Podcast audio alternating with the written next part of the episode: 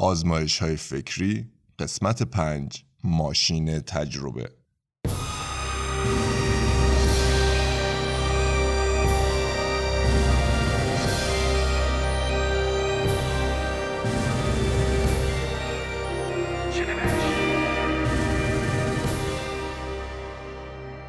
ماشین تجربه سناریوی فرضی را مطرح می کند تا ببینیم آیا در نهایت زندگی یعنی لذت طلبی تا حد ممکن؟ فیلسوف برجسته رابرت نوزیک در کتاب بیدولتی حکومت و آرمان شهر که سال 1974 منتشر شد این آزمایش فکری را نخستین بار مطرح کرد.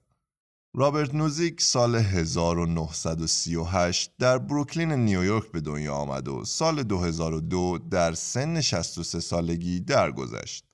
او یکی از تأثیر گذارترین فیلسوفان معاصر در فلسفه سیاسی و فلسفه اخلاق است.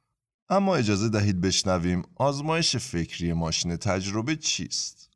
فرض کنید یک عصب شناس خیلی برجسته ماشینی ساخته است که می‌تواند تجربیات لذت بخش را برای بقیه عمر شبیه سازی کند. شبیه سازی به شدت واقعی و غیر قابل تشخیص از واقعیت است. هیچ اثر نامطلوب جانبی هم در پی ندارد.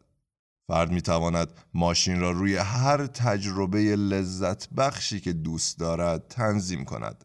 ضمن اینکه ماشین حتی می تواند درجات بسیار بالاتری از لذتی که از هر تجربه در این زندگی به دست می دهد فراهم کند.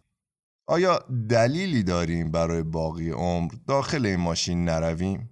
خود نوزیک استدلال می کند اگر به هر دلیلی داخل این ماشین نمی رویم پس فلسفه لذتگرایی که اشرت طلبی را تنها خیری می بیند که باید بیشترش کرد باطل است. برای افراد زیادی تجربه واقعی یا حضور شخصی در یک تجربه ارزش و اهمیت دارد تا رویا پردازی درباره آن اعمال و تجربه ها. پس صرف نظر از دلایل اگر داخل ماشین نمی روید نمی توانید ادعا کنید لذت بردن از زندگی تنها خیر موجود است. به باور نوزیک بیشتر افراد داخل چنین ماشینی نخواهند رفت. استدلال های مخالف هم مطرح شده است. برخی طرفداران لذتگرایی استدلال می کنند اتفاقا افراد داخل چنین ماشینی خواهند رفت. در نگاه آنان وضعیت موجود باعث به وجود آمدن نوعی سوگیری شده که افراد گمان می کنند واقعیتی که همکنون در آن هستیم خیلی مهمتر از شکلهای دیگر و بهتر واقعیت است. در هر صورت این آزمایش فکری پرسش های جدی در برابر ایده زندگی تنها لذت جستن است قرار می دهد. نظر شما درباره ماشین تجربه چیست؟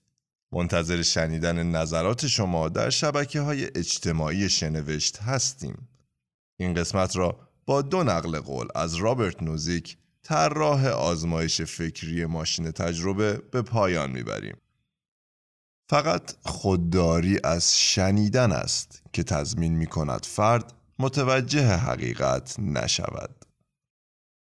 به جای تلاش برای اینکه ثابت کنید طرف مقابل اشتباه می کند سعی کنید ببینید با چه منطقی ممکن است درست بگویید.